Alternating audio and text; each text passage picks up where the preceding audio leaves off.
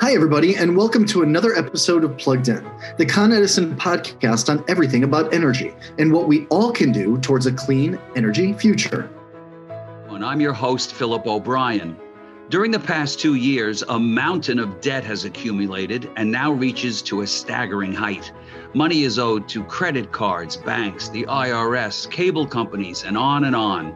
For many consumers, those debts include utility bills, we know the causes. The pandemic led to big job losses in many fields, and more recently, inflation is steaming ahead. And of course, there's the war in Ukraine. Back in the spring of 2020, Con Edison suspended shutoffs and late fees for customers who fell behind paying for electricity or gas. The state enacted a moratorium that backed up that suspension.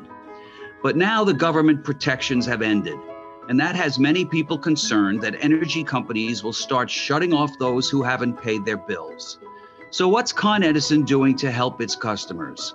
Let's find out from our guest, Michelle O'Connell, Con Edison's Senior Vice President for Customer Operations. Welcome, Michelle. Hi, Philip. Thanks for having me. Sure. So, these are tough times all around. Can you give us some perspective on the size of the financial challenge our customers are facing? Yeah, sure, sure can. Unfortunately, we have many customers who have struggled throughout the pandemic. Um, as we all saw, and as you mentioned, the job market changed over the last few years, and even simply walking around the city, you can see the dramatic differences. So, as of the end of March, we currently have about 13% of our population with arrears over 60 days old.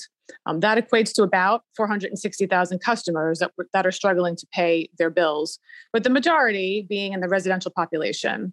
We have about $1.3 billion in arrears greater than 60 days. And unfortunately, that number continues to grow each month, despite the many efforts that, that we have taken to reach our customers, and there have been many. Um, many utilities across the country saw increases as well. So we were not alone here, each state having different moratorium periods and requirements, but we were really all in it together. And speaking to my utility peers, we really were in it together. Our, our arrears levels are well above those from pre pandemic days. So very impactful, very difficult for our customers, not only in New York, but across the country. Sure. Now, how do you reach out to customers who need financial assistance? Do, do a lot of times we hear that customers only respond to the bill and they open up the envelope, they look at the bill, they pay it, or if they can't, they put it aside. How do you how do you make contact? So we do it in, in quite a number of ways. We've taken really many steps to help our customers throughout the pandemic, which we know has been long and difficult for so many and in so many ways. And from the very beginning, uh, we suspended service terminations for all our customers, as well as late payment charges. For the safety of our employees and the public, we closed our six walk in centers that were are located around the service territory. Uh, we're slowly starting to reopen them now as we resume credit and collection activities. We also suspended meter reading from March of 2020 through late June of 2020. Just given the severity of the virus at the time, it really wasn't safe to have our folks going into customer homes and premises. So we did that for the safety of the public and, and the people.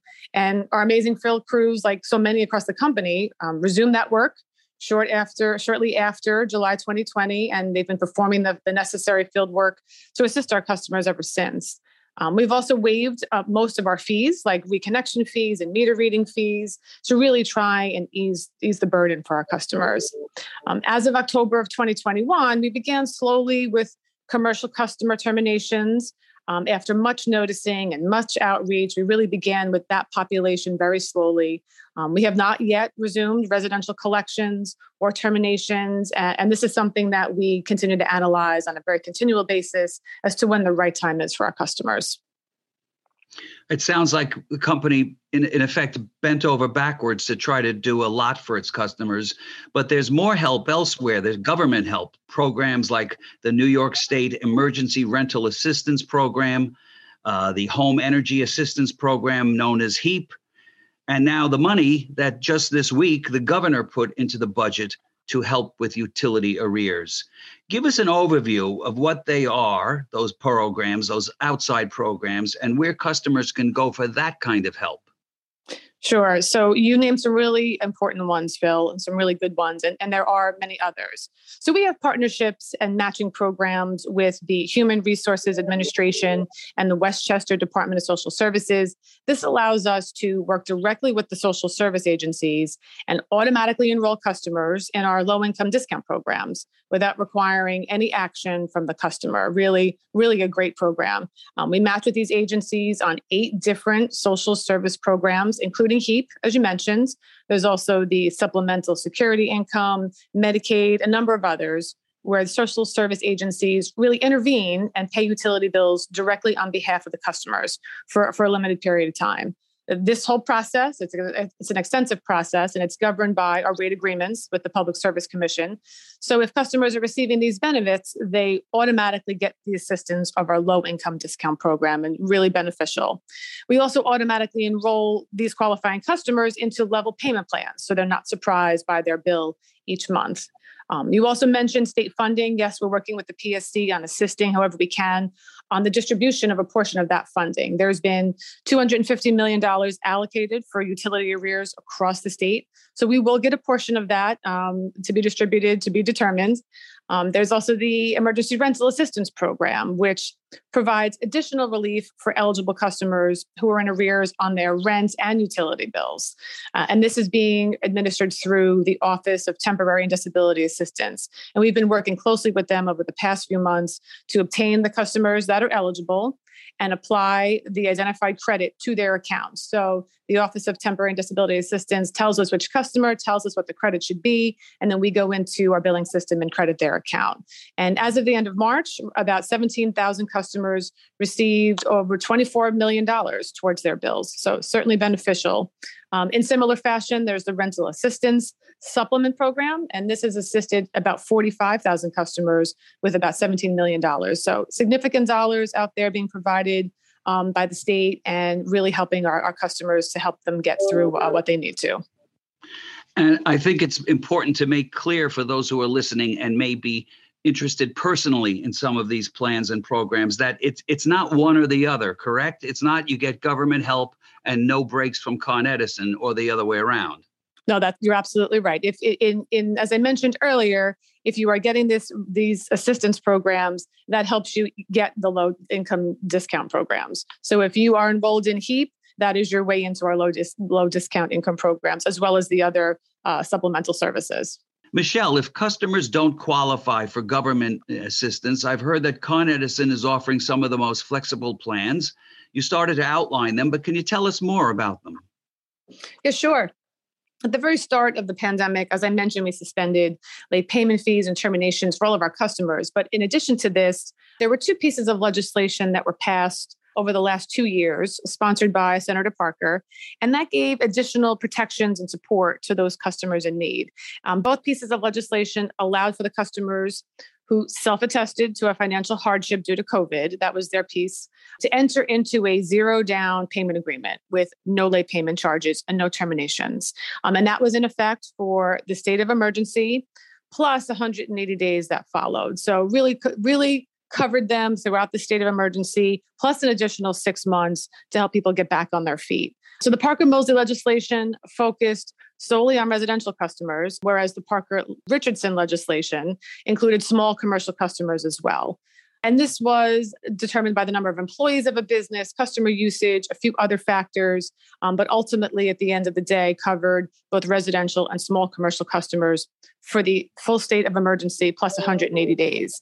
Um, and so that took us out through the end of 2021, December of 2021. The state of emergency ended in June plus the 180 days that took us out to December.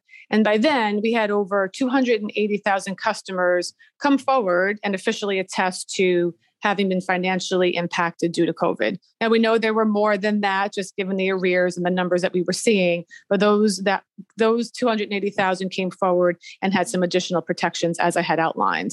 Since then, for commercial customers, we have doubled the amount of time a customer has to pay their arrears down. So, extending the time from six months to 12 months with only 15% down. And for residential customers, the average time for an agreement is about 12 to 18 months. We're offering up to 36 months if needed, also with only 15% down. So, very lenient, very flexible. We really want the customers to come forward, engage with us. We'll work with them however we can to really help them get through this. You're listening to Plugged In, Con Edison's podcast about energy and what we all can do towards a clean energy future. Please follow us on social media Facebook, Twitter, Instagram, YouTube, and LinkedIn. Our handle is at Con Edison. Now let's return to today's episode. We're talking about the financial difficulties caused by the pandemic for some utility customers. With us is Michelle O'Connell, Con Edison's Senior Vice President for Customer Operations. Michelle, you've outlined the payment plans available. Now, how does someone go about getting one? Is it visiting the website? You said the customer service centers have been closed. So, how does somebody do this? Yeah, good good question. So there's really a number of ways to, to get on a payment plan. One of the easiest I would say is via self-service. So customers can go to our website um, and their account page and do it themselves. They can go through the mobile app on their phone if they have it. And most recently, through our virtual assistant, Watt. So, Watt was released earlier this year, and we're already seeing great benefits from its capabilities, one of which is being able to do payment agreements online. So prior to the pandemic, you had to speak to a customer service representative in order to establish something more flexible than sort of the standard agreement. But customer operations and our IT department worked very hard at changing that. And during the pandemic, we also offered something that was coined the one click payment campaign, where terms of a possible payment plan were identified for a specific customer. And if the customer agreed, they simply needed to click within the email and they received the payment plan and they were automatically enrolled in that plan. So, really, very, very simple. In some cases, customers can't maintain that agreement and it's broken and maybe need to be renegotiated or reestablished. So prior to just a few months ago, that could only be done through a customer service representative. The team just recently launched a new capability that allows customers to do that online as well. So really trying to listen to our customer and be as agile as we possibly can. You may recall that I mentioned customers had to attest to being financially impacted. The team was also able to create a space where this could be done electronically both on the web and on the app. So, really making it as easy as possible to do everything uh, self service. And of course, all this can be done with a customer service representative, which many of our customers choose. Um, we understand that we have a very diverse customer base. Uh, they communicate in various ways and operate in various ways, and we want to provide those channels for them. So the team has really made amazing progress on, on many fronts over the past few years, and really in spite of all the challenges that COVID has brought. And all of this information is protected just as it would be for any other customer through our personal ID protection arrangement, correct? Yes, absolutely. It really goes through the rigors of, of our IT department and cybersecurity, making sure that our the customer's information is protected. Absolutely. That's of the utmost importance to us. Okay, and I think you might have addressed this one, but just just to make clear again, if I have a payment plan and for some reason I get a financial wallop and have trouble all of a sudden, can I modify my payment plan? Yes, absolutely. So our our DCX, our digital customer experience and IT teams really worked very hard and very fast for this exact reason. They wanted to make these options available for customers. They can go online to their account or on the web, on their app, or with a customer service rep and modify really what works best for them. We're in New York City and um, Westchester County, the suburb. A lot of people live in apartments what happens when a landlord gets behind on their energy bills? Can you tell us how that impacts the tenants and what the tenants' rights are? Yeah, so so Phil, many customers, including landlords, have, have fallen behind on payments right during the pandemic. So our goal again is ultimately to work with them to avoid termination. And that is certainly what we want to do. We want to avoid that at all costs. Um, and we can do that by setting up a payment plan for their past due balances. Landlords who have not resolved their arrears, right, the company is required to post a notice at the building informing the building occupants that they protect what their protections are under the regulation and letting them know um, what they are. And while residential end use buildings are currently not at immediate risk for termination, these notices provide them with the notification to landlords and to the tenants that they should work with the company to establish a plan and address their arrears to avoid any risk of future loss. So, posting the building, trying to work as closely with the landlords as possible to get them on a payment plan as well is really what we want to do to avoid those terminations. How do you define success for this, Michelle, for this initiative? So it's a good question and a hard question. I, I think success can look like a lot of things, but for customer operations, success is really providing a positive experience and the best level of customer service we can possibly can, we can possibly provide for any customer, whether they're struggling or not. Right, success is helping them, whether it's a successful electronic payment, an empathetic voice on the phone, a friendly face at the door, whatever will help any particular customer on any given day. And now at the other end, what's it been like for you and your team?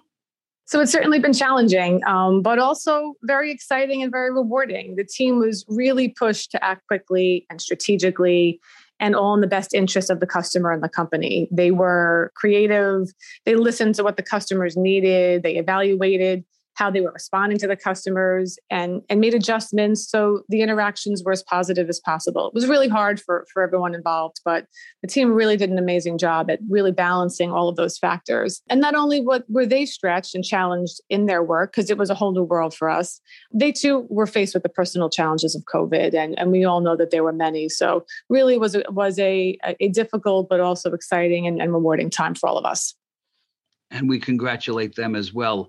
I have a final question for you. If there's one piece of advice for customers, what is it? So I would say one piece of advice would be to engage with us. We are here to help. We want to help. That is our mission. We are a large organization, um, and our goal is to help our customers in any way possible. And as I mentioned, many programs that can assist customers in various ways. So if they're not sure what's best for them, our website, our app, our customer service reps, they are a wealth of knowledge. They can really help customers get there. Michelle O'Connell, Chief for Con Edison's Customer Operations, we thank you for joining us today with this important information. And I hope you'll come back and give us an update. Anytime, Phil. Thank you for having me. Great. And thanks to all of you for listening. I'm Philip O'Brien. Until next time, stay plugged in. And that's our show. If you have a comment or question, please email us at podcast at coned.com. We'd love to hear from you. Let's be engaged, let's learn more, and most of all, let's stay plugged in.